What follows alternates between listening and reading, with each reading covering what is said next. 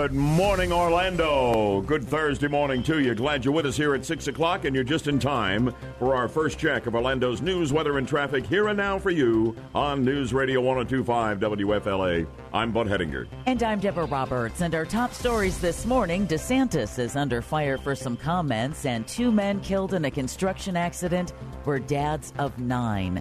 We'll have the details coming up in one minute. And less than one full day into the race for Florida governor, the race card has been played, but not by DeSantis. We need to talk about this monkey it up mess, and we will next on Good Morning Orlando. And good Thursday morning at 6.02 on News Radio 102.5. Cue the trash talk in the governor's race. It began when Republican Ron DeSantis told Fox News the people of Florida shouldn't, quote, monkey this up by supporting the Democrat who is black. Andrew Gillum says that sort of gutter politics won't fly in Florida. And I believe on, on November 6th, we're going to send a very strong signal to this president and to uh, who will be then former Congressman DeSantis uh, that that politics is wholly rejected by the people of our state. A spokesman for DeSantis claims he was talking about the economy when he used the term monkey and was not referring to Gillum. This news brought to you by TrustCo Bank, Florida's hometown bank. More from Gillum, and we'll hear from DeSantis and folks, you're going to hear from the Budman on this because I'm going to sort this out for you as to where the truth does and does not lie. It is coming up right after Deb with the news. Well, meanwhile, an African American organization is defending Republican candidate for governor Ron DeSantis against accusations of racism. The Black Republican Caucus of Florida announced yesterday that it's endorsing DeSantis. Chairman Sean Jackson said he has personally known the congressman for many years and it sickens him to quote, see how the left is attempting to paint him as something that he is not, end quote. In other news, the fathers of a of a total of nine children are identified as the workers killed in that construction accident near Walt Disney World yesterday morning. The Orange County Sheriff's Office says 34 year old Lorenzo Zavala of Plant City and 46 year old Jerry Bell of Seffner fell about 80 feet to the ground when a scaffold collapsed early yesterday morning at a JW Marriott hotel being built on Chelonia Parkway. It's a Bonnet Creek uh, area of Central Florida. News 13 reports Zavala was a father of four and Bell was a father of five. The Occupational Safety and Health Administration is investigating the accident. It's just horrible. It breaks your heart, and it didn't have to happen. These guys didn't do anything wrong. This thing just gave way. It did. Concrete is so heavy, and they were preparing to pour concrete between the sixth and seventh floors of that hotel under construction. I know when I saw the scaffolding that had collapsed, it looks like the scaffolding you see on the side of the I 4 Ultimate exchange project. I mean, it's that heavy duty, should be yeah. able to withstand anything. Something's wrong with the materials, how it was installed, whatever. Yeah. I hope they can find that, but there's no way to bring back these two men who no, just just went to work on a yeah. Tuesday on a Wednesday morning, you know, just like every one of us. You Terrible story. Go to work, you expect to come home at the end of the day. Know. You know, it's it's a sad local story. Sure this is. is a story that for a lot of people is going to make you go, "What?" But two state judges, I kid you not, are throwing out child abuse charges in the New Mexico Desert Compound case. In separate decisions dismissing the charges yesterday, the judges cited procedural delays by prosecutors. It's the latest legal setback for state prosecutors who missed a deadline to present new evidence of an alleged plot by five people to attack schools and other institutions. The group's alleged leader and his Haitian wife still face separate charges in the death of a three year old Georgia boy whose body was found at the compound. They let him walk. They are killers. It my hair caught fire last night. You've got it smoldering again. It's under the category of what's bugging the bud man in our next half hour. All right. Well, in other news, Bud, a memorial service to honor the late Senator John McCain happens this morning in Phoenix. Former Vice President Joe Biden and Arizona Cardinals wide receiver Larry Fitzgerald will speak at the ceremony. McCain's body will then be flown to Washington, D.C. this afternoon, and he will lie in state in the U.S. Capitol Rotunda on Friday, only the 13th senator to have that honor. The former Navy fighter pilot, Vietnam War hero, and six term Republican senator died Saturday at age 81. PETA wants Aretha Franklin's furs. The animal rights group, uh, People for the Ethical Treatment of Animals, has written to the late Queen of Soul's estate asking the singer's family to donate her fur coat collection. PETA would use the coats in its fur donation program, which sends furs to people in refugee camps and homeless shelters. Franklin died earlier this month at age 76 after battling pancreatic cancer. Oh, but that's not all. Mm-hmm. People for Ethical Treatment of Animals also wants to put a five foot granite memorial on the site of a truck crash in Maine last week that left thousands of lobsters dead.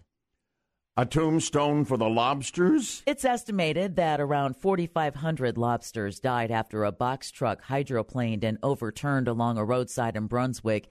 PETA has submitted a proposal to the state highway department that would read, quote, in memory of the lobsters who suffered and died on this spot, August 2018. Try vegan, PETA, end quote. Nothing they do surprises the bud man. Nothing. That that's a new one though. WFLA news time at 6:07. Watch as a toddler on a tricycle brings traffic to a stop on a busy California road. Oh my. Yeah, you can get the details and see the dramatic video for yourself at 1025wfla.com. The first hour of Good Morning Orlando starts now weather, and traffic for the best audience in talk radio. This is Good Morning Orlando on News Radio 1025. The one man alongside the Debmeister, Yaffee at the controls, Steph taking your calls. It's Good Morning Orlando, the Thursday edition from the Frontgate Realty Studio. From your cell, pound 250 Keyword real estate. Lots to talk about. Uh, local, national, you name it. My formula for a DeSantis victory over Andrew Gillum in November coming up in our 7 o'clock hour. But on the subject of the two candidates now who will duke it out over the next 10 weeks or so for the, um, for the governorship here in Florida, DeSantis and Gillum. Yes, the race card has been played. It makes me sick what has happened here. I'm going to sort it all out for you in a moment, and I want to know what you think at 407 916 5400 and our text line at 23680, where standard message and data rates apply. Um, so, we're going to try not to monkey it up as we roll on here on a Thursday morning. We'll have that in Orlando's news, weather, and traffic in two minutes on News Radio 1025 WFLA. I told you the race for governor between DeSantis and Gillum was going to get ugly, and it was going to be a wild ride to the November 6th election just under 10 weeks from now. But nobody saw this coming. Maybe we should have, um, because the race card gets played all the time in our society, and we're to the point where nobody can say anything without walking on eggshells and wonder if somehow what they say, having no racial component to it, suddenly gets them branded as exactly that a racist. It has happened in the Florida governor's race. The race card has been played less than one full day into the general election campaign between Trump endorsed Republican Ron DeSantis and Bernie Sanders endorsed leftist and and black politician, the mayor of Tallahassee, Andrew Gillum, who won the primary over Gwen Graham and the rest of the Democrats. It was a stunning upset, no question about it. Yesterday morning on Fox, right after we had left, Ron DeSantis was interviewed. And this, I want you to listen very closely, led to him being branded a racist by his opponent, Gillum. And now, of course, the left leaning media has hopped all over it. This is outrageous. I will explain what happened here in a moment, but I will tell you this Ron DeSantis has no history of being racist in any way. He simply misspoke. And I'm going to sort out for you what I am 100% sure that he intended to say. But what he said should not have been interpreted in any way, shape, or form as a racist comment. Here's a little more sound on this interview from DeSantis than you are seeing in most of the media. This is a guy who, although he's much too too liberal for Florida, I think he's got huge problems with how he's governed Tallahassee.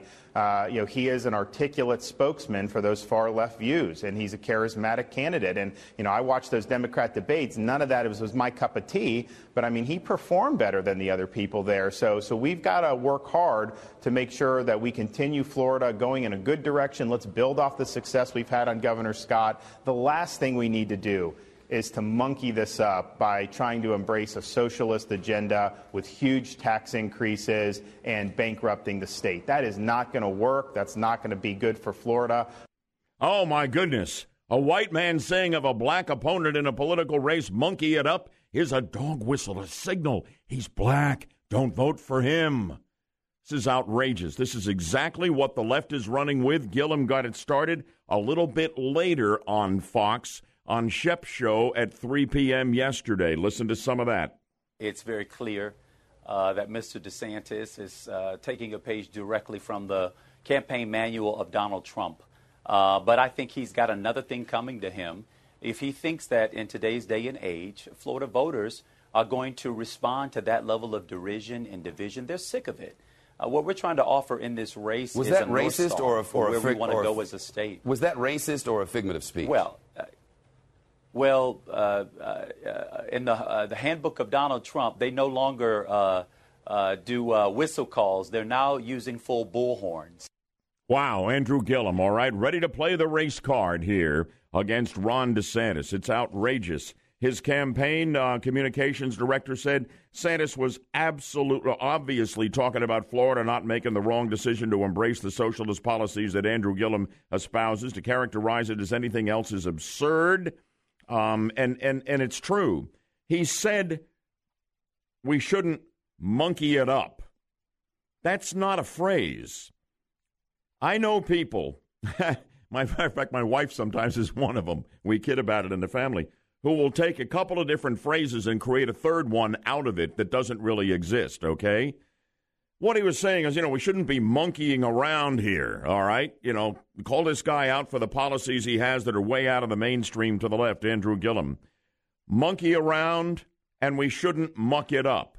Those are two phrases that actually exist. And it came out as monkey it up, and all of a sudden, you're essentially saying that we have a monkey who's a black man running for governor of Florida. There is no truth to that. They're taking it, they're running with it. Maybe they're desperate. Maybe they know they have an extremist candidate who's going to have a lot of t- trouble winning. So let's play the race card if we can. And then the media is all over the uh, DeSantis comment, the compliment about how articulate Gillum is. And he is, and I told you that because I interviewed him on the program. He is a tremendous speaker.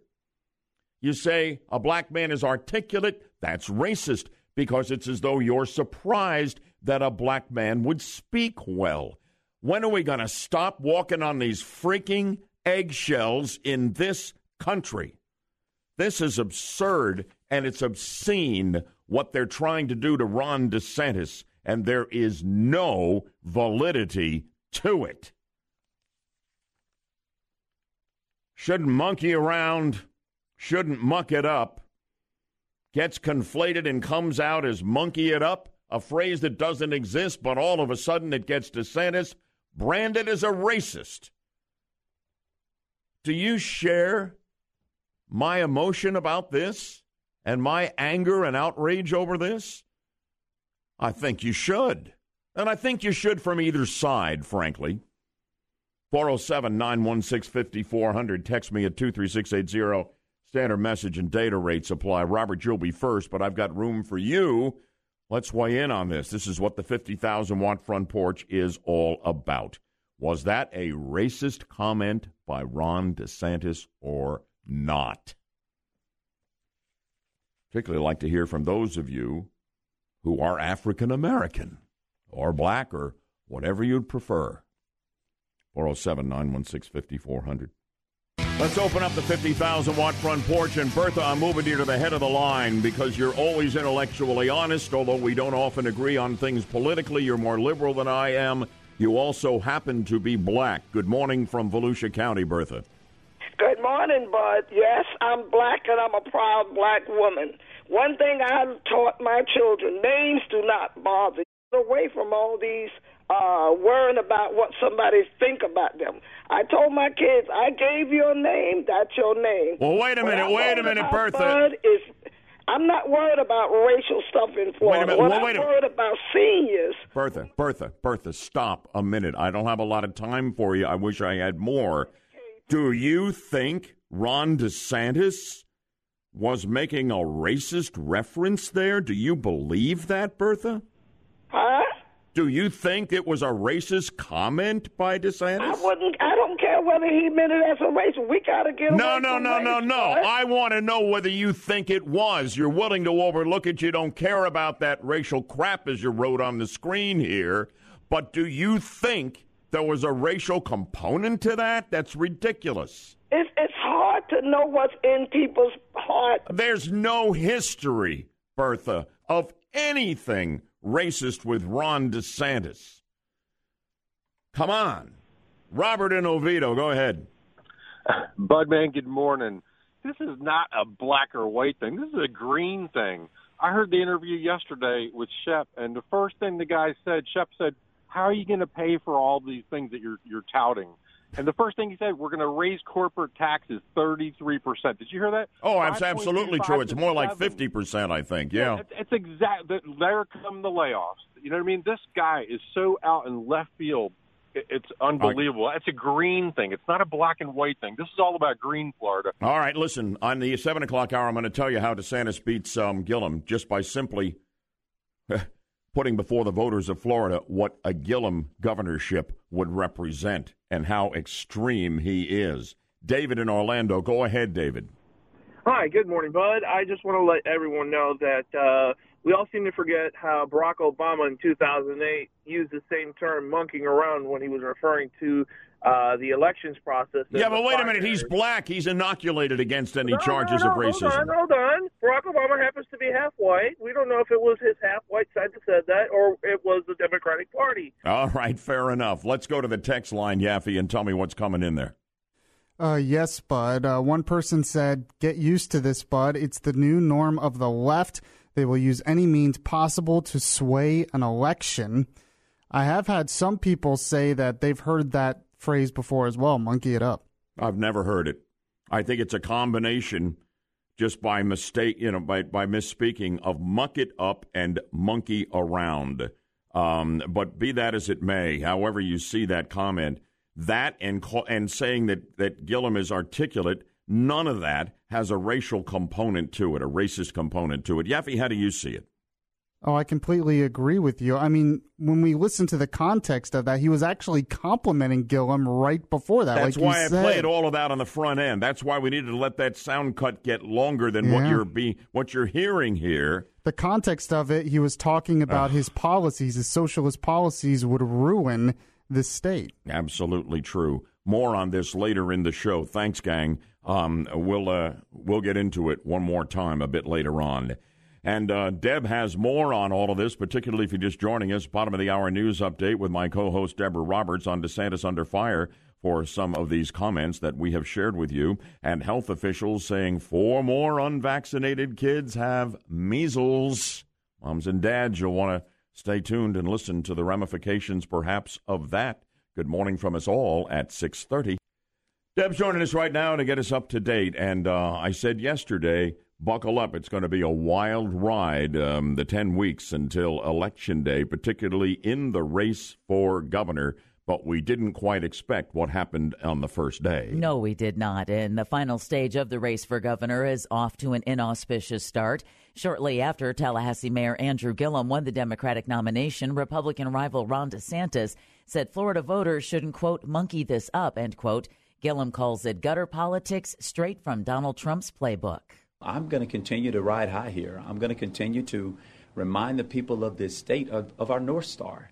And we'll leave him and Trump to play in the gutter as long as they desire. Trump also issued a tweet describing Gillum as, quote, a failed socialist mayor, end quote. This news brought to you by TrustCo Bank, Florida's hometown bank. We'll be talking a whole lot more about this. The idea that um, that DeSantis is being called racist off this is outrageous.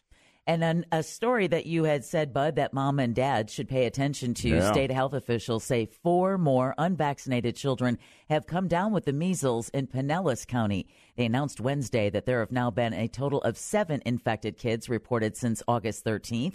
Maggie Hall of the Pinellas County Health Department says that's after they discovered there are three more cases of measles in the county. I want to reassure the public that it's not that uh, contagious people are walking around the community.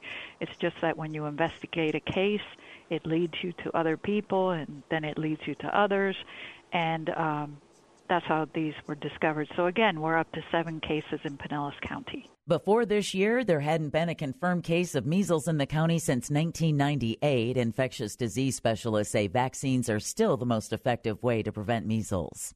The number of children killed by the 2018 as flu seasons is now an all time high. The CDC reports 172 kids died last year and this year, surpassing the previous record of 171 set in 2012 and 2013. A health professional from the CDC's flu division says the number is so high because the flu season was longer than usual, which created more chances for kids to be exposed. They also said the death toll among children during flu season will probably continue to rise. And a new report from the CDC says sexually transmitted diseases are up for the fourth year in a row in America. Tallahassee is doing its part. FSU is the number three university in America for STDs. And Leon County, where the state capital is, is number one in the Sunshine State for chlamydia. That's disturbing. Yeah, very much so. So much so that there are billboards now in the panhandle showing the effects of STDs so people know don't underestimate these. That's they're called diseases for a reason. Hmm. You can get these stories and more at 1025wfla.com. The first hour of Good Morning Orlando continues now with Joan Doniger and the Bloomberg Business Report. Live from the nation's capital, in for Gina Cervetti, who's on vacation. Joan, welcome back to the 50,000 watt front porch. Always great to have you here on Good Morning Orlando. Always great to be here, Bud. Thanks so much. So let's talk about the stocks. We have more records set, but uh, you're seeing some different trends perhaps in the futures? Yeah, the jitters about trade are back now. The Trump administration and Canada both think they might be able to beat the clock on this. President Trump and Prime Minister Justin Trudeau both say negotiators should be able to bring Canada online with the changes to the U.S. and Mexican part of NAFTA by the U.S. set deadline of tomorrow. Investors, however, aren't quite so sure. Maybe they just need a break from four days of, of gains and uh, several days of records for the, for the Nasdaq and S&P. Right now now, though, S&P futures are down 5 points, Nasdaq futures are falling 17, and Dow futures are falling 76 points. And that's the latest there. Interesting story here. It worked in Europe. Is it going to work in the United States? There's a mandate out to put more women on corporate boards. Tell us about it. That's right. In California, many comp- major companies based in California might have to take a close look at the boardroom soon because their state lawmakers have approved a bill that would require major companies based in California to put female directors on their boards, at least one by the end of next year, and depending upon the board size, several more by the end of 2021. Companies that do not would be fined. And now companies are objecting to this. The Chamber of Commerce doesn't like it.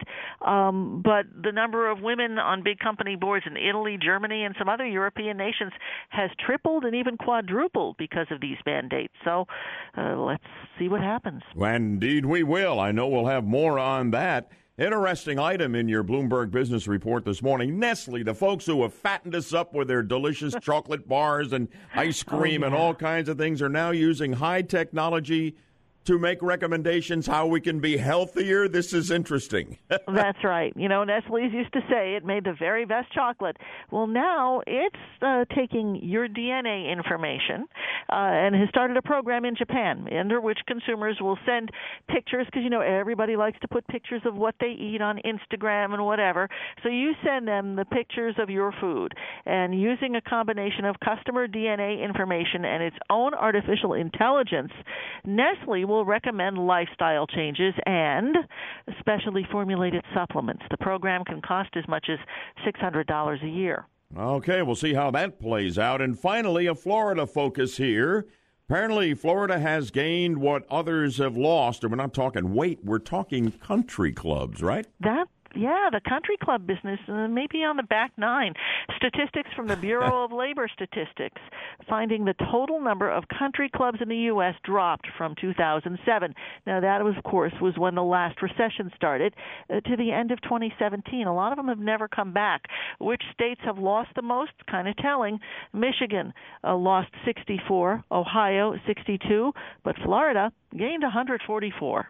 How about that? Interesting. Well, always. The golf crowd is yeah, it's where the golf crowd is heading. Well, of course, and here you can play it twelve months a year. You can't right. do that up in Michigan unless you're no. you know out of your mind and you want to freeze to death. Interesting. That makes country clubs more viable, and I'm sure there are other factors as well. Thank you so much, Joan Doniger, in for uh, Gina with the Bloomberg Business Report all this week from the nation's capital. We'll catch you tomorrow from Washington D.C. Thank you, Joan. Thank you. All right, so what's bugging the Bud Man? You're about to find out. Charges dropped against Muslim terrorists who were training kids to kill Americans, all on a legal technicality. And how is it possible that John McCain's running mate in 2008, Sarah Palin, has been not invited to McCain's funeral? You talk about petty and vindictive.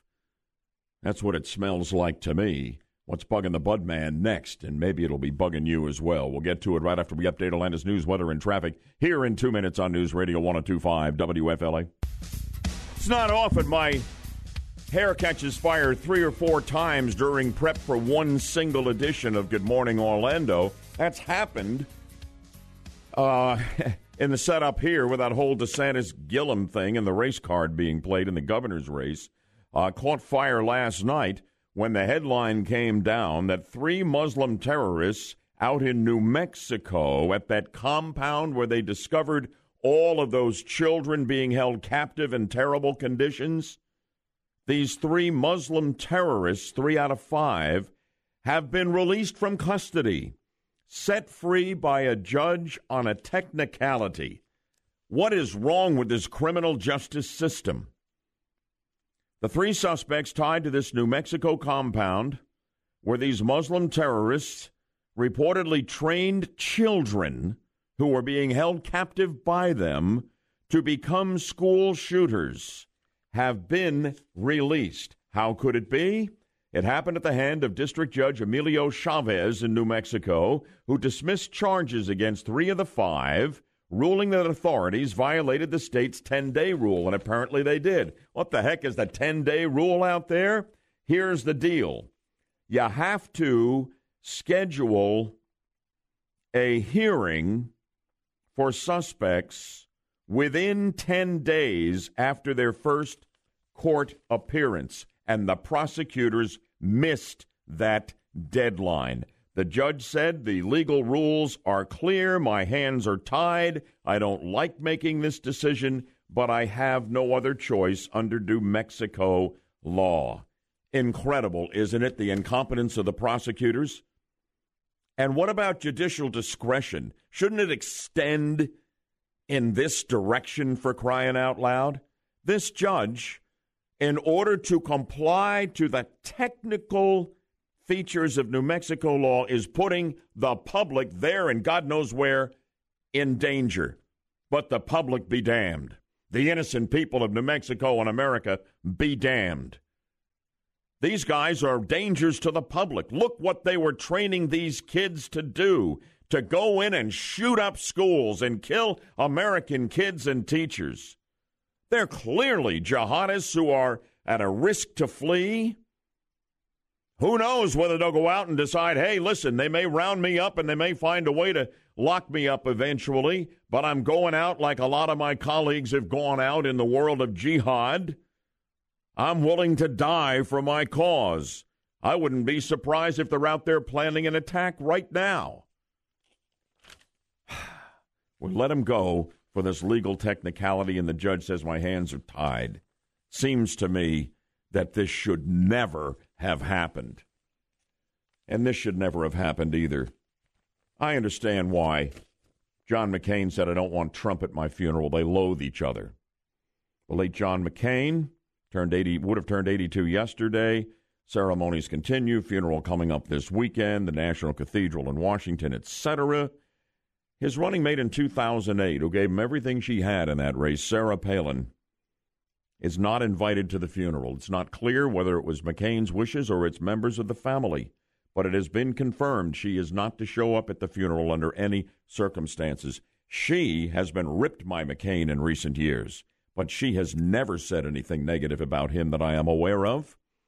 And she has always spoken in glowing terms and always been deferential and appreciative of the man who put her on the ticket in 2008, where they proceeded uh, to lose, of course, to Obama. Yaffee, how do you explain it that Sarah Palin doesn't get invited? Trump, I get it. Sarah Palin, it just seems it seems petty and vindictive on the part of either McCain or his family. It is petty and vindictive. It has to be. I guess they really didn't like her more than we realize. Maybe they blame her for him losing, which I think would be dumb. I think that was one of the only reasons he had a chance of winning, honestly. What are your thoughts on that? How do you explain Palin not being invited to the McCain funeral? And how do you feel about that? 407 916 5400. Text me 23680. We're going to hop on the Trump train here in just a moment. So, all aboard right after I tell you this. Oh, man, I almost threw the throttle and we took off on the Trump train, but I want to stay in the station long enough to pick up a phone call from Tampa. Raymond on um, McCain's running mate in 2008, Sarah Palin, not being invited to the funeral and being instructed, apparently, by the family to stay away. What do you think? Raymond, you're up with a Budman. Good morning. Yes, good morning. I was shocked and surprised to hear this. I mean, you would think if anyone should be at that funeral, it should be Sarah Palin. I agree with you 100%. I don't understand what's going on. Sure, they made a good pair as uh, candidates. Uh, yes, the the liberal media created a lot of lies to try to put her in a negative light, but I like Sarah Palin. You know, I don't see why she shouldn't be there. Yeah, I know it really is a slap, and and and it's not fair, and it's not right. I don't know whether McCain ordered it um, you know, as as he laid out his funeral plans, or whether somebody in the family decided that she should not be there. For what reason, I can't possibly imagine. As Yaffee and I agree, and I think you do as well. And thanks for the call. Uh, you know, it's petty and vindictive on somebody's part. All right, now on the Trump train.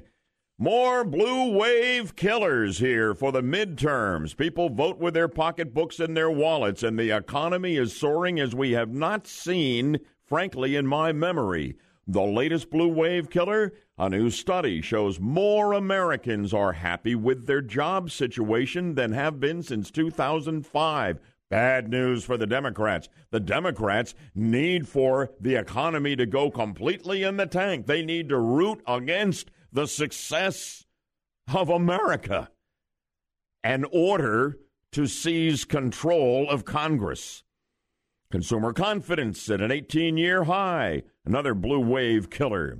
Unemployment historically low, under 4%, lowest ever for blacks and Hispanics. Economic growth, the most recent quarter revised upward to 4.2%. On the Trump train, we find more blue wave killers every single day. Oh, this is interesting. One of the great things Trump has done is not only get Gorsuch on the Supreme Court with Kavanaugh to follow, that's coming this fall, and it's going to happen. He has gotten more conservative judges confirmed at this point in his presidency than any president ever. And guess what? McConnell just got Schumer to agree to not slow walk and hold up the confirmation of 15 judicial nominees, all conservative judges. Apparently, Schumer got the word from his Democrat Senate colleagues they didn't want to be tied up for weeks this fall. They wanted to be back home campaigning. So they folded their tent, and um, of the 15 nominees, six were confirmed by vo- voice votes of Tuesday of this week. Another one confirmed on a recorded vote. The remaining eight will get quick votes next week as the Trump train rolls on. That is a big deal. Um, one more item here.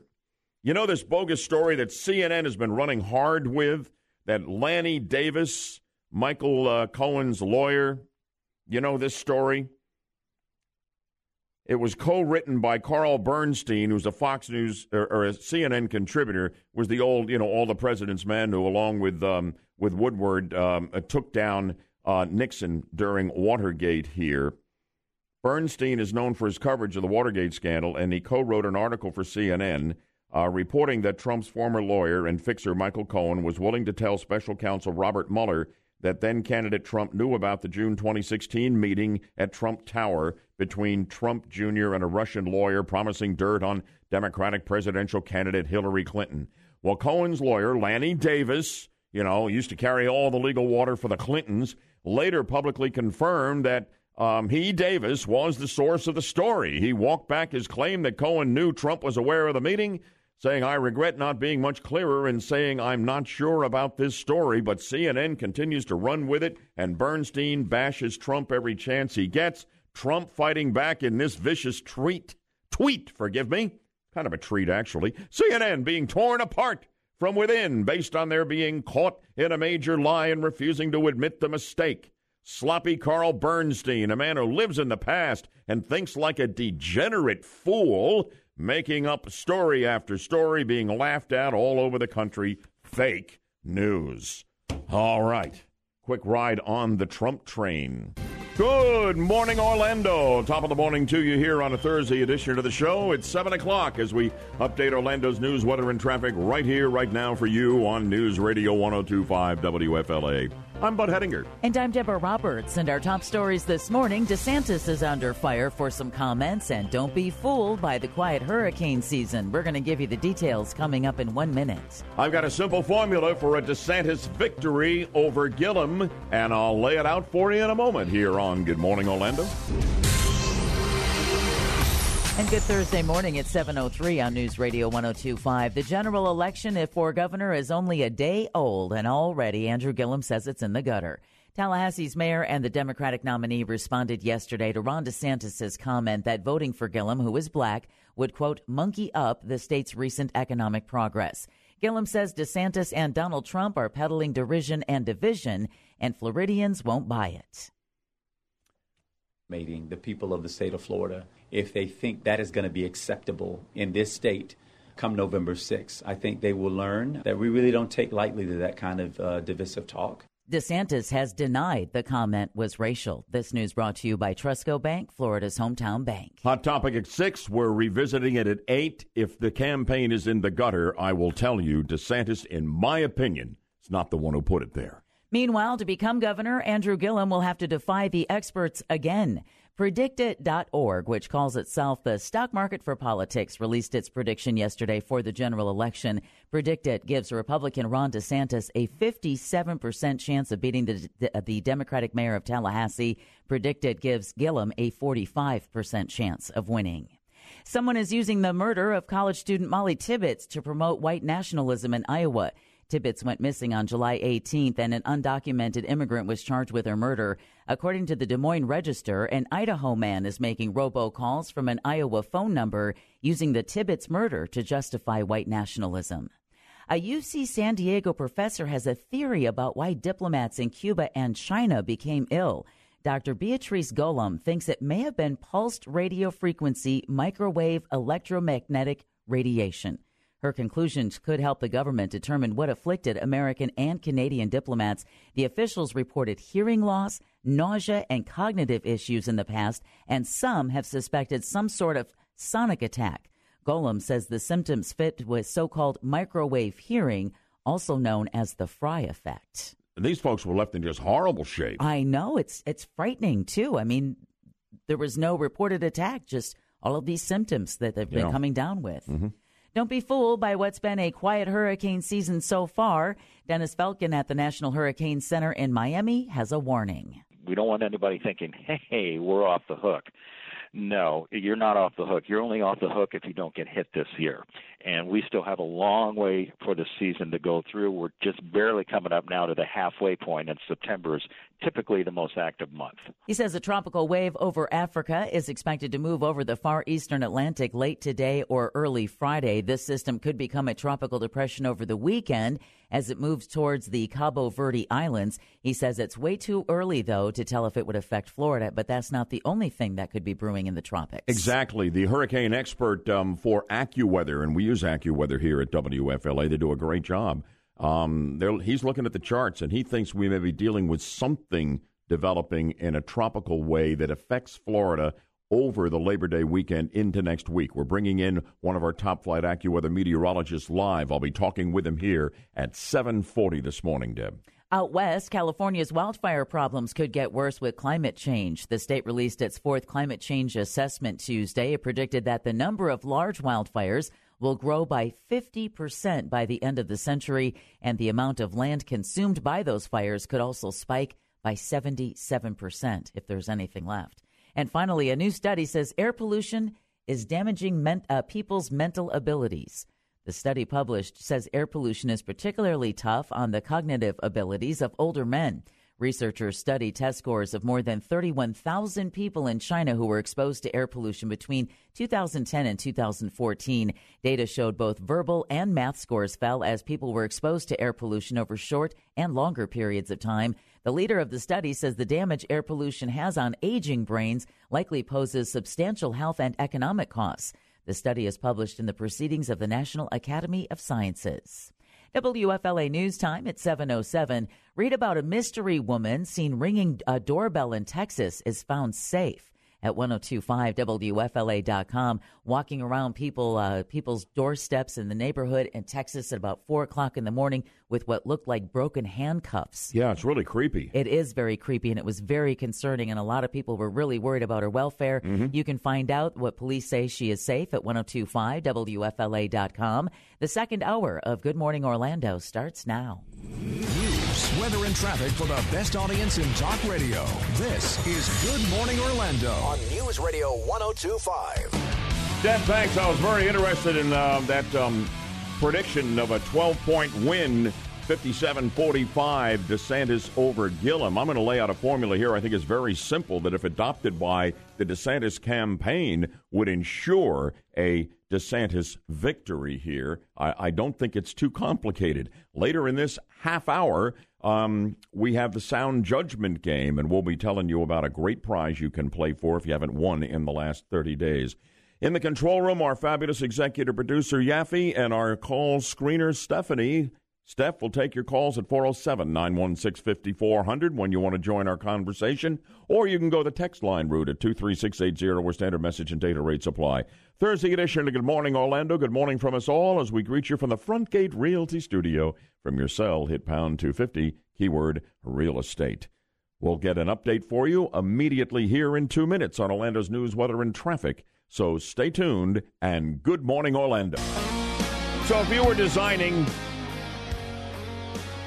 the general election campaign for Ron DeSantis, who has secured the Republican nomination over Adam Putnam for governor. We got less than 10 weeks to go. His opponent, who defeated Gwen Graham, who was the presumed winner on the Democrat side, and several other candidates, Andrew Gillum, has the Democrat nomination.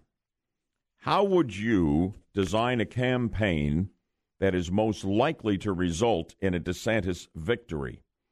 I don't think this is going to be any cakewalk by any stretch of the imagination. But I think Ron DeSantis comports himself very well. He's not as dynamic a speaker as Andrew Gillum, few are. But he's got a great story to tell. Trump endorsed him early on and turned the race completely around. He's done a great job in Congress. He's a rock solid Tea Party conservative, having served three terms. He served in Iraq. He's a military guy, a great family man, and absolutely, as we discussed in the six o'clock hour and we'll discuss in the eight o'clock hour, not a racist. I'll tell you what I would do, and it would be very, very simple from a media campaign. I would simply constantly point out what Andrew Gillum stands for, how extremely left wing he is. He does not call himself a socialist, he doesn't identify himself as a democratic socialist, but he is all of that. He is as left wing as Bernie Sanders, much farther to the left than the general Florida electorate, and farther to the left than any major candidate for governor in the history of this state. I would simply lay out in every commercial you run and in every speech you make who Andrew Gillum is, the mayor of Tallahassee, and what he stands for and what he advocates. There are not enough people who are going to find attractive an agenda like this. Andrew Gillum has called for Trump's impeachment, although there are no impeachable grounds. He has called for Medicare for all. We point out, put a price tag on it, or we'll put one on there for you that would break this state. He supports abolishing ICE. Most people in this country do not. Andrew Gillum wants to dramatically increase the corporate income tax about 50% to generate an additional $1 billion a year for public schools. He wants a $15 an hour minimum wage mandated statewide. That is a job killer of the first magnitude. Yaffee, if I'm running the DeSantis campaign and structuring the media campaign, it's very simple. I point out what DeSantis stands for in a very positive way. I don't bash Gillum. I just tell everybody what this guy stands for and what you get and how it would change Florida and how it would cost the people of this state if he became the governor and were able to get enough seats in the legislature to implement these these items on his agenda. I know all you have to do is show the numbers. I mean, that's it. What these socialist Democrats want is going to cost us a fortune. It'll cost us a fortune here in Florida. But this goes across the country as well. A lot of these radical leftists, you know, running in congressional districts across the country, they want Medicare for all. It's going to cost us a fortune. Just show the numbers. The American people won't like it. You got a radical running on the Democrat side. He is a socialist, Andrew Gillum. There's also a major ongoing government corruption investigation involving the FBI of Tallahassee city government, which has been run by Mayor Gillum since 2014. That's in the mix as well. Um, this this should be doable. DeSantis should be able to win this race without question. But that would be my very simple strategy for ensuring that fact. I got a full bank of callers here on the 50,000 watt front porch vying for our Sound Judgment Prize. Steph, let's talk about that prize. Yes, Bud. So today we have a pair of tickets to see Dr. Jordan Peterson, 12 Rules for Life Tour, an antidote to chaos at the Dr. Phillips Center, Friday, September 14th. Best selling author and conservative rising star Jordan Peterson is known for taking on the left, radical feminist, and political correctness. This tour will feature revolutionary talks on overcoming life's biggest obstacles, how to improve oneself, and much more. If you're into taking back our culture from the left, you don't want to miss this show. Tickets are on sale now. Visit drphillipscenter.org for more info. And if you're pounding the steering wheel because you want in and all the lines are busy, a wrong answer opens a line you can grab and win at 407 916 5400. So here we are. It's August 30th, and on this very date in 1968, exactly 50 years ago, the Beatles released their very first single on their own Apple record label. It was Hey Jude, which went on to be a huge hit. I want you to listen to some sound of the Beatles performing Hey Jude, and then when Yaffee stops the music, you sing the rest of the line. I want you to really belt it out, whether you sing well or not. And if you get all the words right, guess what? You're going to be our sound judgment winner. Hey Jude don't make it bad. Take a sad song and make it better. Remember to let her into your heart. Line one, finish it. Line one. Uh oh. Uh oh. That laryngitis? Come on, you know this. Hey Jude. 407 916 5400. You can win it. Line two, you're up. Go ahead. Then you begin to make it brighter. You're close, but not quite. Thank you for trying. Let's go up to line four. Go ahead, line four. Line, line, line three. Go ahead, line three. Finish it. Take a sad song and make it better. Yeah, this is not working, but hey, that was pretty good. Line two, can you finish the line? Boy, I'm telling. Hello? Hello, can you finish it? Yes, remember to let her into your heart. No, that isn't it. But let's go to line one. I'm almost out of time. What? What? Da, da, da, da, da, da, da. No, no, no. That's later in the song. We still got lyrics here. Come on now. One more on Hey Jude, and then I'm out of time. Line, line. Yes, I'm here. Go. Go ahead, line three. Finish it. And then you begin to make it be. No, you're close. I'm going to squeeze one more in here. Go ahead, line three. One million. No, that would not be it. Yaffee, I don't think we're going to be able to award the prize today. I don't have any more time to play the game. Deb's coming up with the news, and she likes the Budman to be on time just so we can be sure everyone understands what the line is. Let's roll it. Then you can start to make it better. Then you can start to make it better. A couple of you were close. We're sorry. We'll have another sound judgment game tomorrow. I love the singing sound judgment games. You guys are good sports, but we couldn't find a winner. The Debmeister's a winner. She's got all the news at the bottom of the hour. Uh, Ron DeSantis is under fire, and it's really pretty outrageous for some comments he made in the full first full day of the campaign against Andrew Gillum for the governorship. And KFC launches a baby naming contest. We'll find out what that's all about as the Debmeister checks in from the newsroom in just a moment. Stay tuned, and we are glad you're with us here as we continue from the Front Gate Realty Studio. From your cell, pound 250, keyword real estate. It's coming up on 730. Deb, we torch the phones on the 50,000 watt front porch on the story you are about to bring us, and we'll get back into it in the 8 o'clock hour. But let's go on the bottom of the hour news update. You got it. The Republican nominee for Florida governor is clarifying some comments about his opponent. On Fox News yesterday morning, Congressman Ron DeSantis said Florida voters should not, quote, monkey this up, end quote, by electing Democratic nominee Andrew Gillum. DeSantis has since issued a statement saying he was talking about Florida not embracing Gillum's socialist policies. Gillum is the first African American major party nominee for governor of Florida. This news brought to you by TrustCo Bank, Florida's hometown bank. All right, here's to the important news, Bud. Kentucky Fried Chicken wants to honor their founder with a baby naming contest. Okay. The fast food giant is offering $11,000 for college to the first baby named Harland to be born on what would be the Colonel Harland Sanders' 128th birthday, which is September 9th. Oh, my goodness. That's right. His first name was unusual. Yes, it was a very Harland. southern name. Yeah, so $11,000. What is that? $1,000 for each secret ingredient in this 11 herbs and spices? I'll Oh. bet that's what it's all about. You are way ahead of me. I was thinking only 11,000. Last year, Harland ranked 3,257th on the list of most common baby names. There aren't a whole lot of them out there. No. So in I case- wouldn't. I I don't think I would do that to my kid in the 21st century.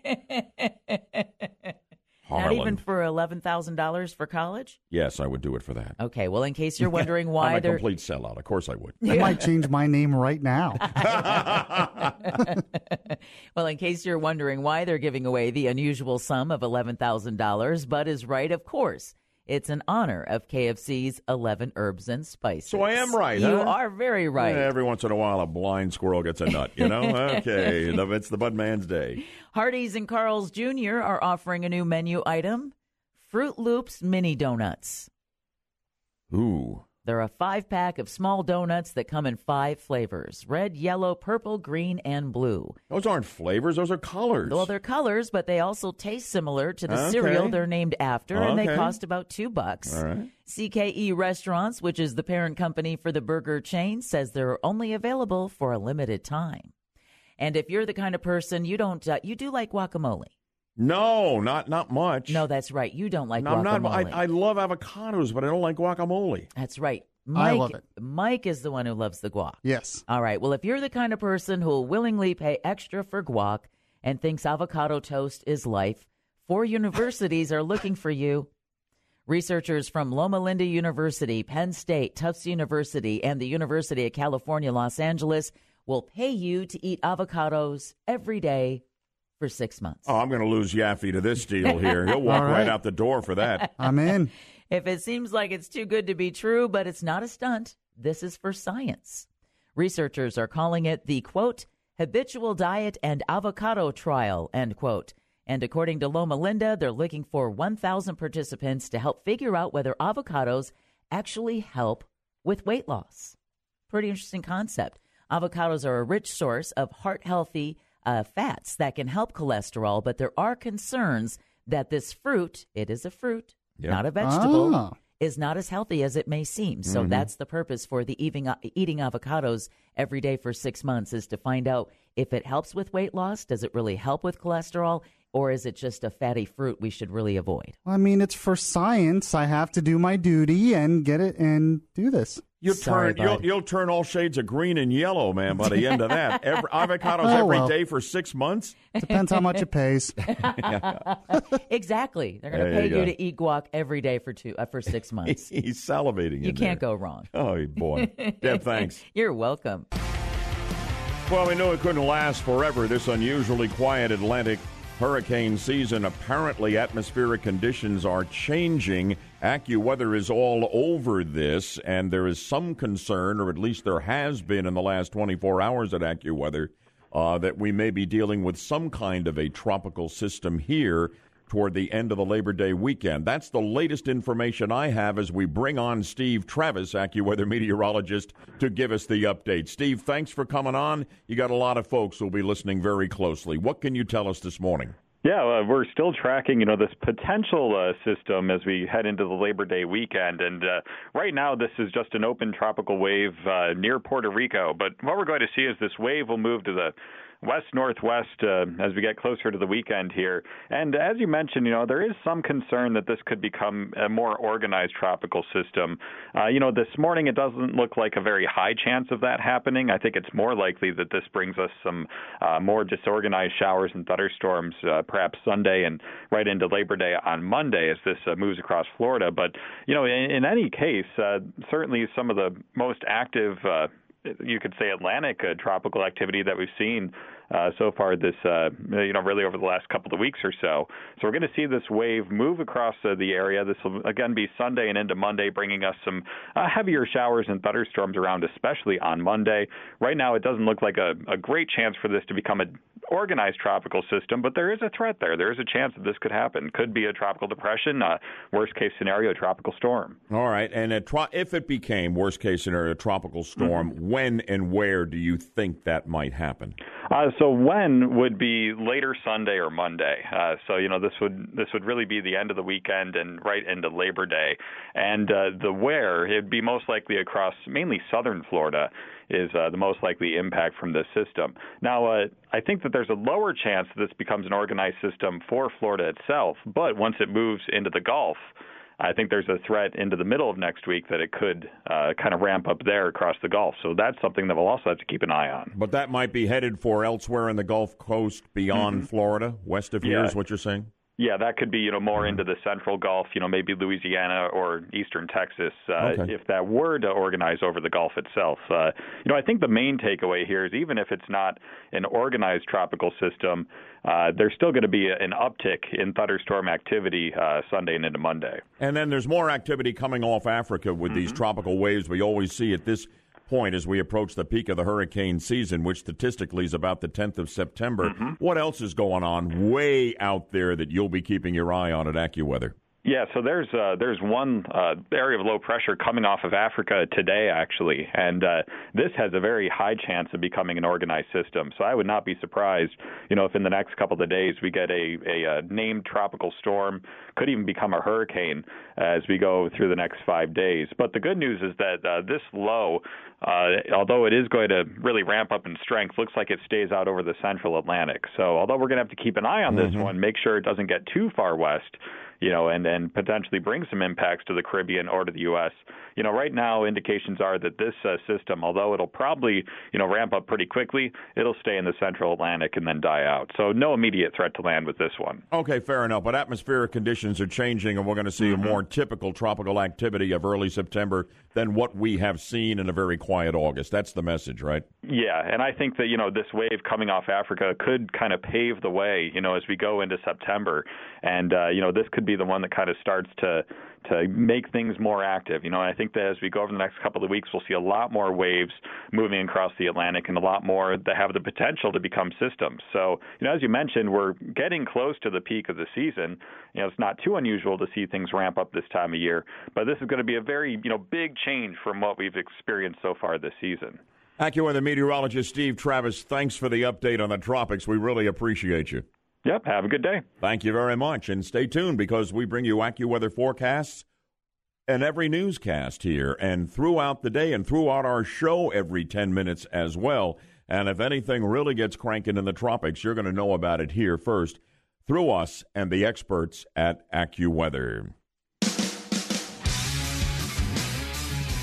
Good Thursday morning. We're so glad you're with us here on the 50,000 watt front porch. One hour to go. We're getting back into a hot topic that torched the phones and had the Budman's hair on fire when the news came down that the race card was being played in the general election race for governor here in Florida. Ron DeSantis against Andrew Gillum, who is vying to become the first black governor in Florida history. The race card played on the first day of this contest but not by DeSantis, as Gillum is charging. We're getting into this. You'll hear from them both, and I am going to sort this out and tell you where the truth lies. Stay tuned, and you will want to be a part of the conversation. Get in early at 407 916 5400. I've already got a caller on the line. You can text us if you want, never busy, 23680. Standard message and data rates apply. And while we're talking about texting, our texting contest continues, and you can have an opportunity to go all expenses paid to the fabulous iHeart Radio Music Festival in Las Vegas on September 21st and 22nd, and to be in the running for the grand prize worth more than $20,000. More on that coming up right after the news with Deb. Good morning, Orlando. Top of the morning to you here on a Thursday at 8 o'clock as we update Orlando's news, weather, and traffic right here and right now for you on News Radio 1025 WFLA. I'm Bud Hedinger. And I'm Deborah Roberts. And our top stories this morning DeSantis is under fire for some comments, and Polk County Sheriff Grady Judd says a man killed by an Uber driver is a classic stand your ground case. We'll have the details coming up in one minute. DeSantis versus Gillum for the governorship in Florida. Getting ugly early. We're talking about it all next on Good Morning Orlando.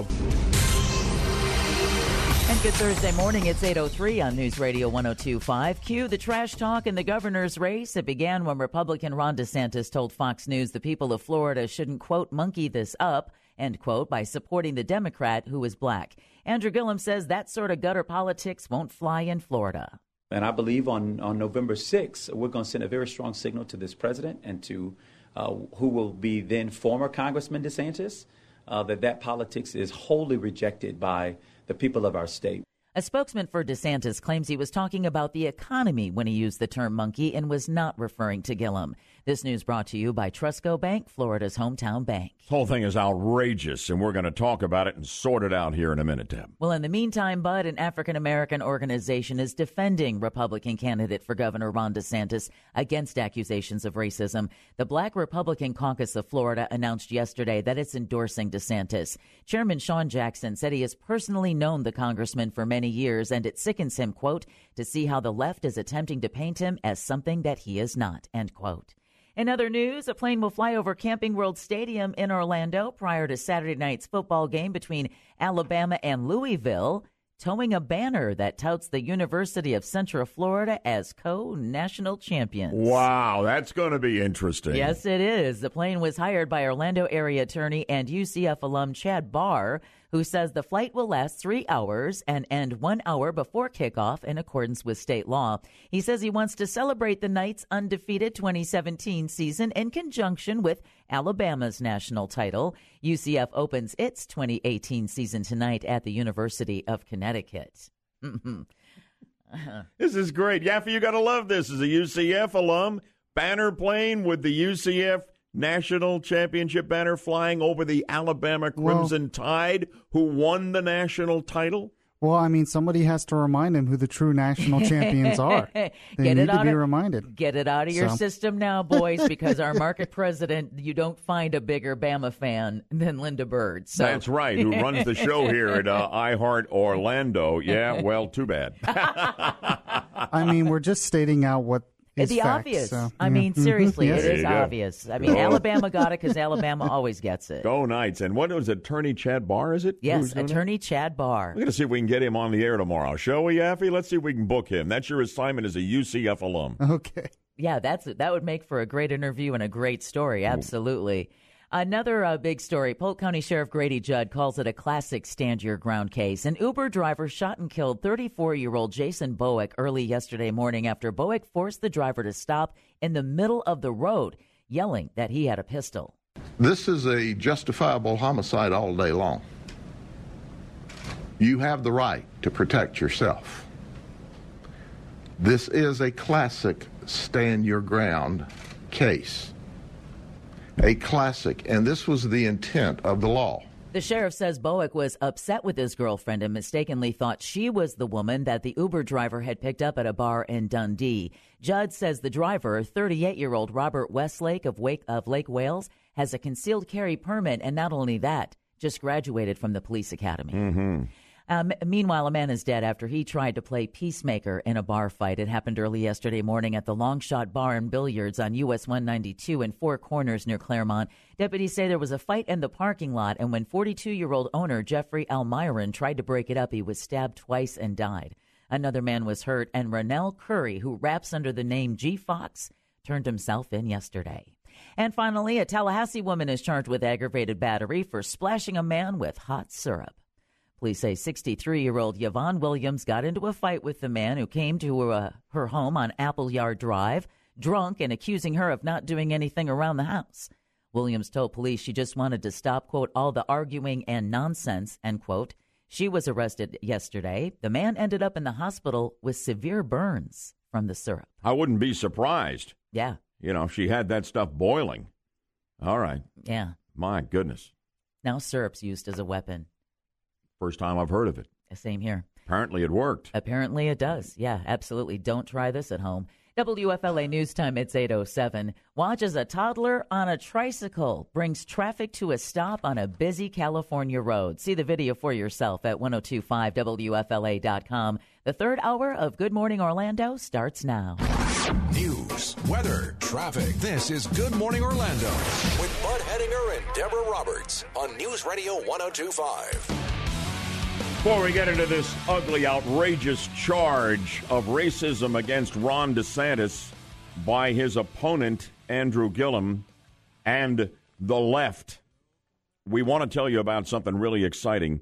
We have a texting contest giving you an opportunity to go all expenses paid to the upcoming iHeart Radio Music Festival in Las Vegas, September 21st and 22nd. All the big musical acts anywhere, they're all there. Fleetwood Mac, Carrie Underwood, Justin Timberlake, and on and on and on.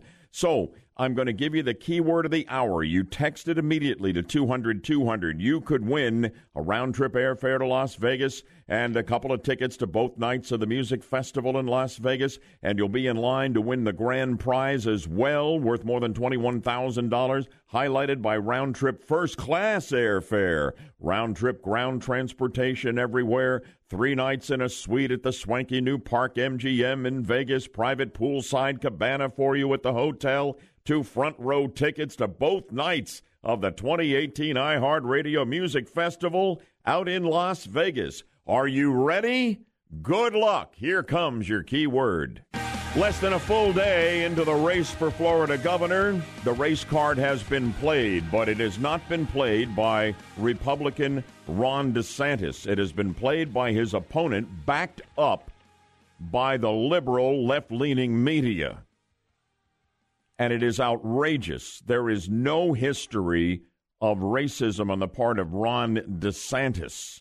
And this was not a racist comment in the middle of an interview on Fox yesterday morning. But listen very closely. This is a guy who, although he's much too too liberal for Florida, I think he's got huge problems with how he's governed Tallahassee.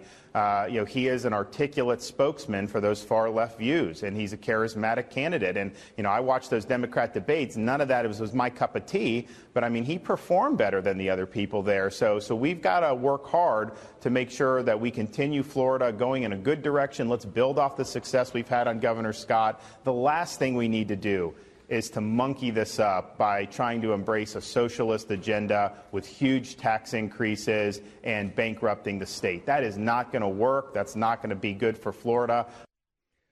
Monkey it up. That's not an expression I have ever heard. But oh my goodness, monkey, black opponent, racism. It's not a dog whistle, it's a bullhorn. It's even more.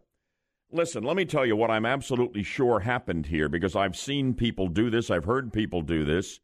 Um, monkey it up is kind of combining, you know, we shouldn't be monkeying around, you know, with a guy who's that much left wing as a candidate to run the state of Florida, or we shouldn't muck it up with a candidate like this who's so far out of the mainstream.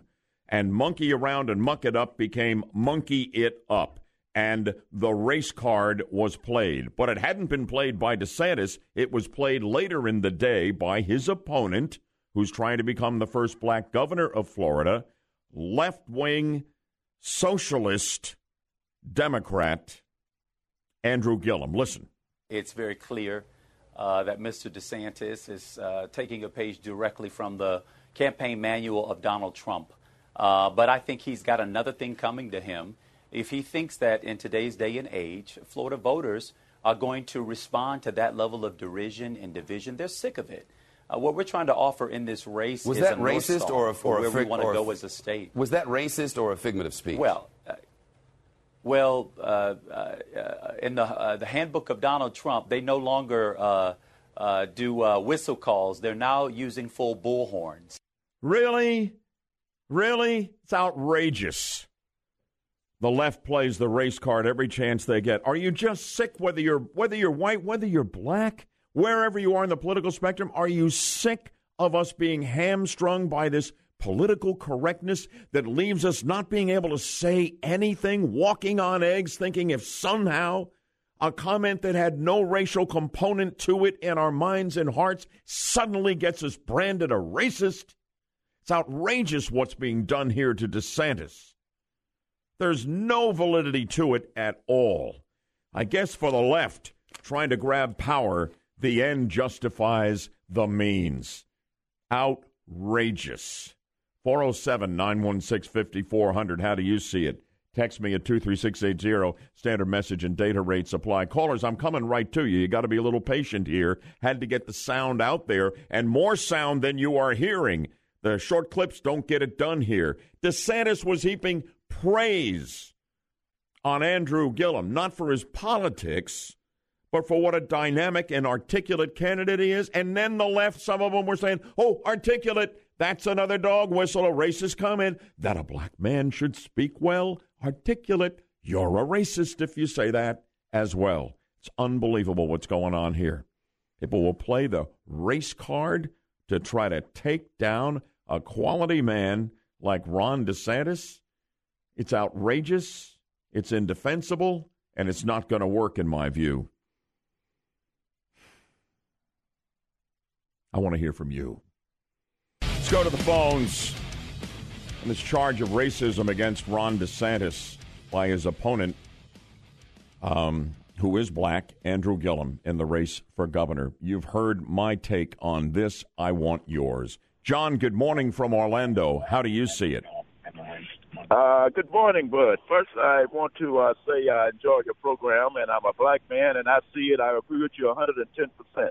The Democrats need to get out of this crap uh, for trying to take us back to the uh, 19th century. It's a joke.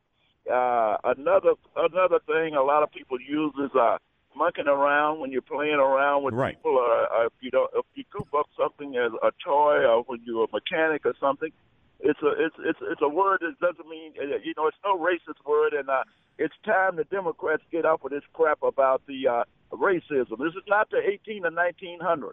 Now let me ask you: Do you think it'll backfire on them? No, I mean, I think the backfire on the Democrats. That's what I I'm mean. Certainly voting for for uh, DeSantis, and I know a number of other people, blacks, are too. Great hearing from you, John. Thank you so much for that. Here is George out in Lakeland weighing in. Good morning, George. You're on with the Budman. Hey, bud.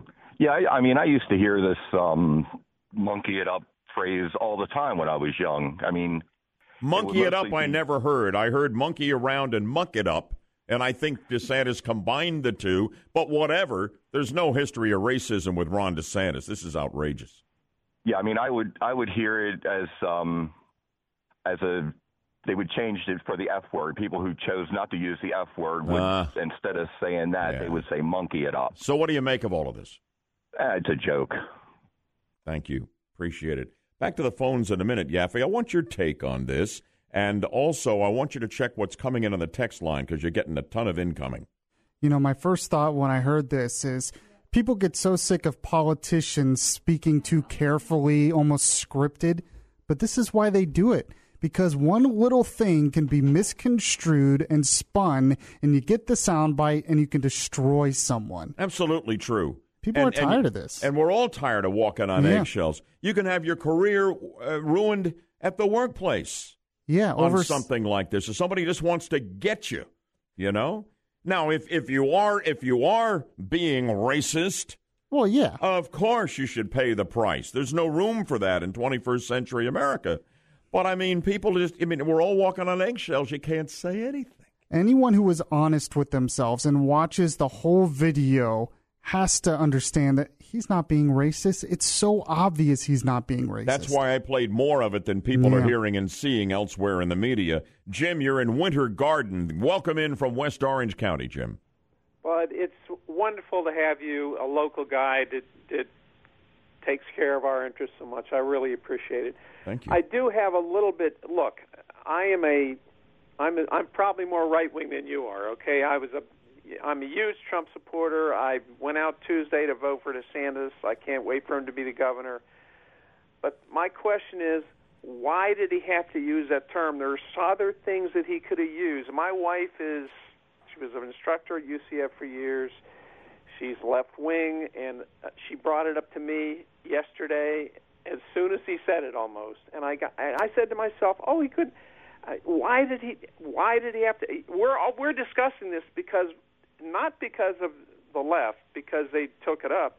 We're discussing it because he said it. And and I just I would think I would think he would be smarter than that to to to use a term like that. That obviously, the minute my wife brought it up to me, I was like, "Oh, he couldn't have said that." All right. anyway, and, it's mean- interesting. She saw racism in it. You did not. Well, I don't think they see racism in it. They just see an opportunity. It's red meat for the left. Yeah, well, he probably shouldn't have said it. You're right, but doggone it, you shouldn't have to walk on eggshells when you don't have a racist thought in your mind and you use a term like this. You know, to have all of a sudden, you know, an opportunity to destroy your character taken by your opposition. It's outrageous what our politics have come to. Think about how many interviews he does every day, every week. Think about how many speeches he does Yeah. all the time. Things get said, and you know you're just kind of thinking at the top of your head, and something like that can get said. cannot be hamstrung by this and walking on eggshells all the time. It, it it's it's this, this is we that we can't continue down this road in this country. It's outrageous. I agree. We have much too much fun off air. this is the greatest team we have here. I'm sorry, we were kidding around about Yaffee and uh, and his wonderful new girlfriend Yeah. Steffi, who listens to the show Yes, here. she does. Yeah, Steffi, and, we're and makes Yaffee smile. Oh, it does. It does. Uh, all right, let's move on to the important news of Oh, the day. The important content? topics. No, this is the important topic. We've been waiting for someone like Steffi to Uh, come into your life we have for a long time. Yeah, we can't wait Yeah. to meet her. You need to bring her in here. N- no pressure, Steffi. Yeah, but no you're stuck with me now. Yeah, you are. Obviously, We have her seat reserved on the 50,000 watt front porch. Yeah, we've been having fun with your uh, married name, and we've already named your children Debbie and Buddy. There you go. And back back to the news. Okay, let's get to work, Deb Oh. Meister. What you got? All right. Florida's Democratic candidate for governor says the monkey comment by his Republican opponent is straight out of the Trump handbook. Andrew Gillum is the state's first African American candidate for governor from a major party. On Tuesday, his opponent, Congressman Ron DeSantis, warned Florida voters not to, quote, monkey this up, end quote, by electing Gillum. DeSantis has since issued a statement saying he was talking about Florida not embracing Gillum's socialist policies. This news brought to you by TrustCo Bank, Florida's hometown bank. Man, this is an update to a story I wish I didn't have to bring you, bud. But it turns out a homeless man whose selfless act of using his last $20 to fill up the gas tank of a stranded motorist in Philadelphia got him worldwide attention is now suing the couple who led a $400,000 fundraising campaign to help him. Johnny Bobbitt says he's concerned that Mark D'Amico and Katie McClure have mismanaged a large part of the do- donations raised for him on GoFundMe. The New Jersey couple, for their part, denies the claim, saying they're wary of giving Bobbitt large sums because they feared he would buy drugs. Hmm. Bobbitt's lawyer contends the couple committed fraud by taking money from the fundraising campaign for themselves. He's seeking undisclosed damages, and his lawyers want a judge to appoint someone else to oversee the account. A hearing on the lawsuit is scheduled for today. Don't you just hate it when a good story goes bad? I do. I really, really too, do. Deb. I really do Yeah. because this is this is one of those stories that kind of restores your faith and hope in mankind, and then and then takes it and squashes it. yeah, exactly, Mm-mm. exactly. So let's have a little bit more fun with money. All right, we're on. A Michigan woman says a $100,000 lottery win was just icing on the cake after an un- already unusually lucky day. Yeah? The 60 year old woman said she decided to buy the bonus cash word scratch off ticket after a series of lucky events that day. She said first, when she went to the eye doctor, where she found out she didn't need to buy any new contacts. Then she was able to finish yard work in half the time that was expected. Mm-hmm. She then lost her cell phone, but found it laying in the middle of the road unscathed. She's on a roll. All these lucky events convinced her to buy the winning lottery ticket. The woman plans to buy a new house with the funds. Pretty cool. Not bad. Not bad. That's when everybody says, hey, this is your lucky day. That's a lucky day. That's a lucky day. Absolutely. And if you have a lucky day, definitely buy yourself a lotto ticket. There you go. And finally, a heartwarming story. A Utah firefighter is taking a furry friend he rescued from the California wildfires home. Draper City firefighter Patrick found a German Shepherd puppy huddled under a tree oh. during the raging Mendocino complex fire. Oh, that was a horrible Yeah, fire. it's it's still going on. Yes. but they do hope to have it contained by this weekend. He decided to adopt the dog after it received medical treatment and ended up naming him Mendo. The Mendocino County Animal Shelter said the Draper City Fire Department, if you remember, recently lost one of their firefighters, uh, Matt Burchett, Yeah. in the firefight, and Mendo will help the department heal. And Mendo's on the mend himself. Absolutely. Good stuff, Deb. Thank you so much. You're welcome. In a moment, don't miss it. My heart doctor, Ken Kronhaus, who's got just vast knowledge of all things health and medical related, brings us the weekly house call with breaking health and medical news. Um, a daily aspirin apparently doesn't really reduce the risk of having a heart attack or a stroke. I always thought it did. Doc's had me on a baby aspirin a day since I can't remember. That's interesting. New research on that. And uh, if you enjoy a drink now and then, you need to hear the latest research on how much alcohol is safe. This will pin your ears back. It's coming up.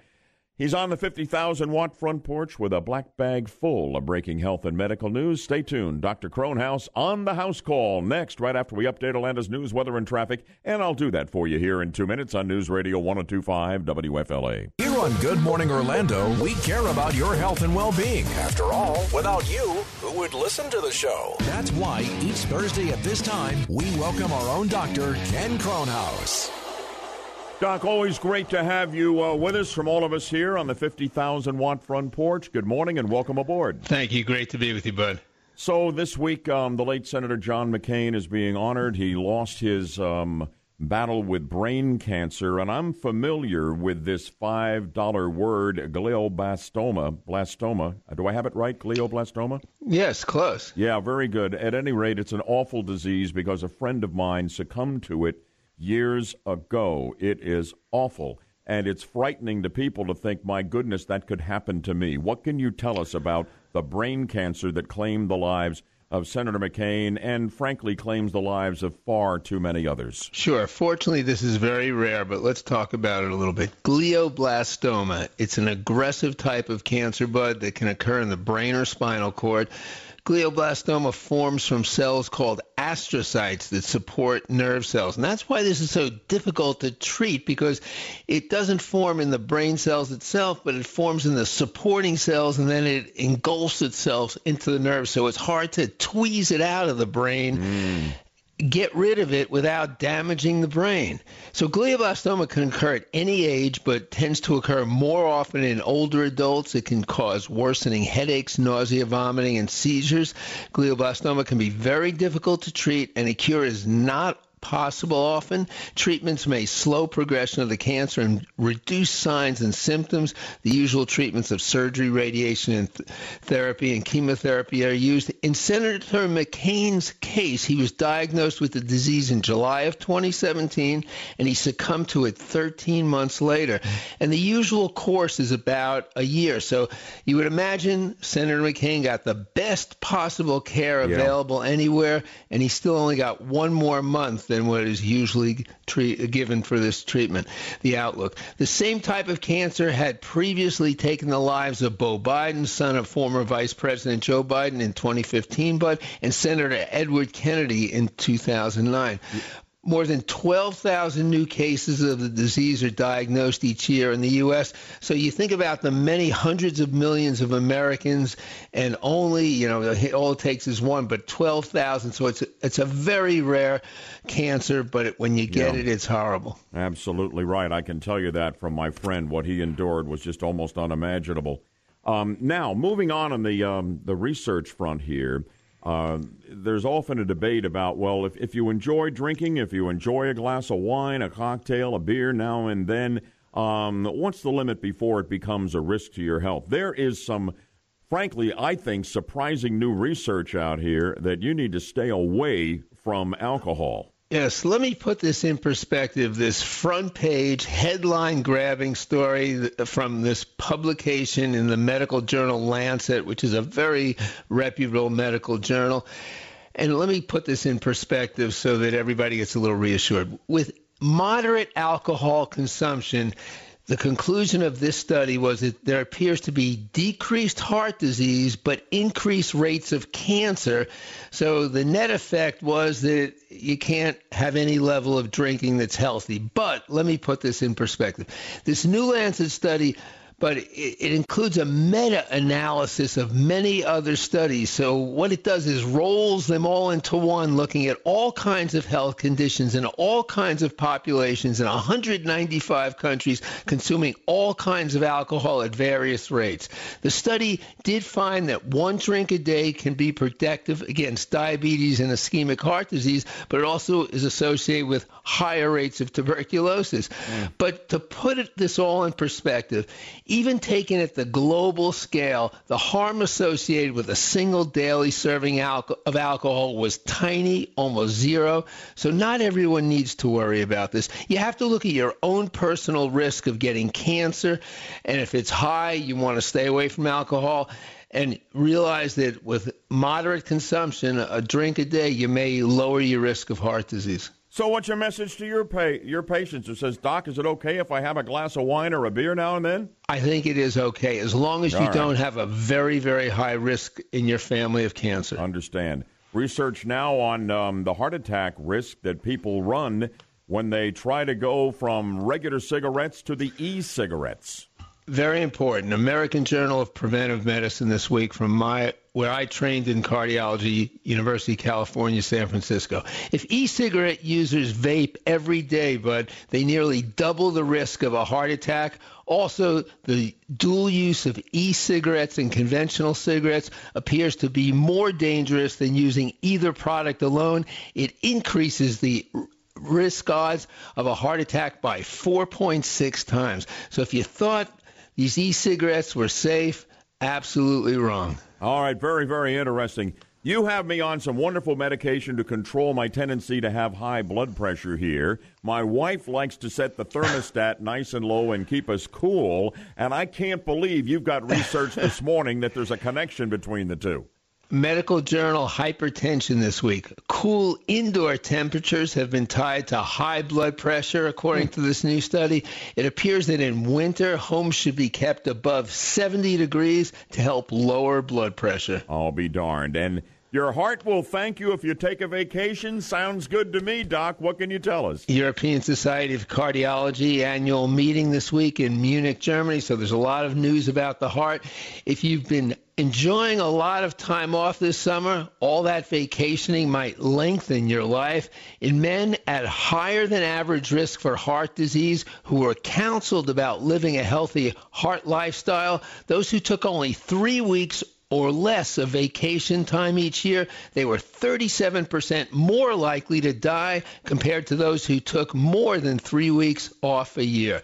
This is all about the value of stress reduction when you're at risk for heart disease. Doc, before you go on the house call, I think I'm going to put you on the spot a little bit here because you've had me on a baby aspirin a day for years for my heart health. But there's some interesting research about what aspirin maybe does or doesn't do for you in this regard. What is, what's the latest? More front page headlines from the European Society of Cardiology annual meeting this week. And this is where you again have to realize that we're all individual individuals. We need individualized care talking to your own personal doctor. This is all about preventing the first versus the second heart attack or stroke primary versus secondary prevention. We know without a doubt for secondary prevention, preventing the second heart attack or stroke, that a daily low dose aspirin is helpful. But where the big controversy is, is preventing the first one because there is some risk to taking even a baby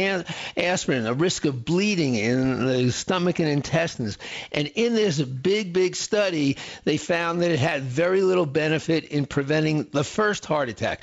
I think this is because so many of the patients were on statins, and the statins clearly prevent the first heart attack. I think you need to, before you stop that baby aspirin preventing the first heart attack or stroke. You need to individualize this. Talk to your doctors about your own risk profile. If you're a smoker, diabetes, obese, high blood pressure, high cholesterol, a family history, if you have all of those, you may want to still be on it. Well, I got to tell you, Doc, I'll do whatever you tell me to do because you have done remarkable work to keep me from having a heart attack that at one point you said – was almost inevitable. You're the very best, and thank you so much for being a part of our show with a house call every Thursday morning. Have a great day, Doc. Thank you, and be well, bud. You talk about quality heart care and a quality man and a great practice. Dr. Kronhaus, Lake Cardiology, uh, the amazing, absolute best of heart care technology. His BudScan 2.0 heart scan is just one of many different devices that he has all in the interest of finding out what's wrong with your heart and keeping you as healthy as you can,